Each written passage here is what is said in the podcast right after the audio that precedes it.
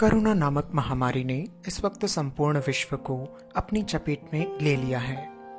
यह एक अति संक्रमणकारी बीमारी है, जो कि कोविड 19 नामक वायरस की वजह से फैलती है।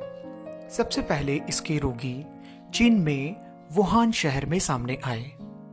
उसके बाद धीरे धीरे चीन से होते हुए विश्व के लगभग सभी देशों में यह रोग फैल गया। न जाने कितने ही बेकसूर लोग रोज़ाना अपनी जान इस बीमारी के कारण गंवा रहे हैं। प्रारंभ में रोगी को हल्का सर्दी जुकाम व खांसी होती है। धीरे धीरे बुखार आता है। उसके बाद सांस लेने में तकलीफ़ होती है और अंत में रोगी की अचानक से मृत्यु हो जाती है। यही कोरोना वायरस के लक्षण है।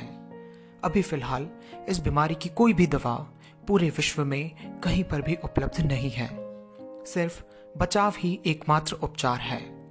इसलिए कोशिश करें कि जितना हो सके लोगों से और भीड़ भाड़ वाली जगहों से दूर रहें।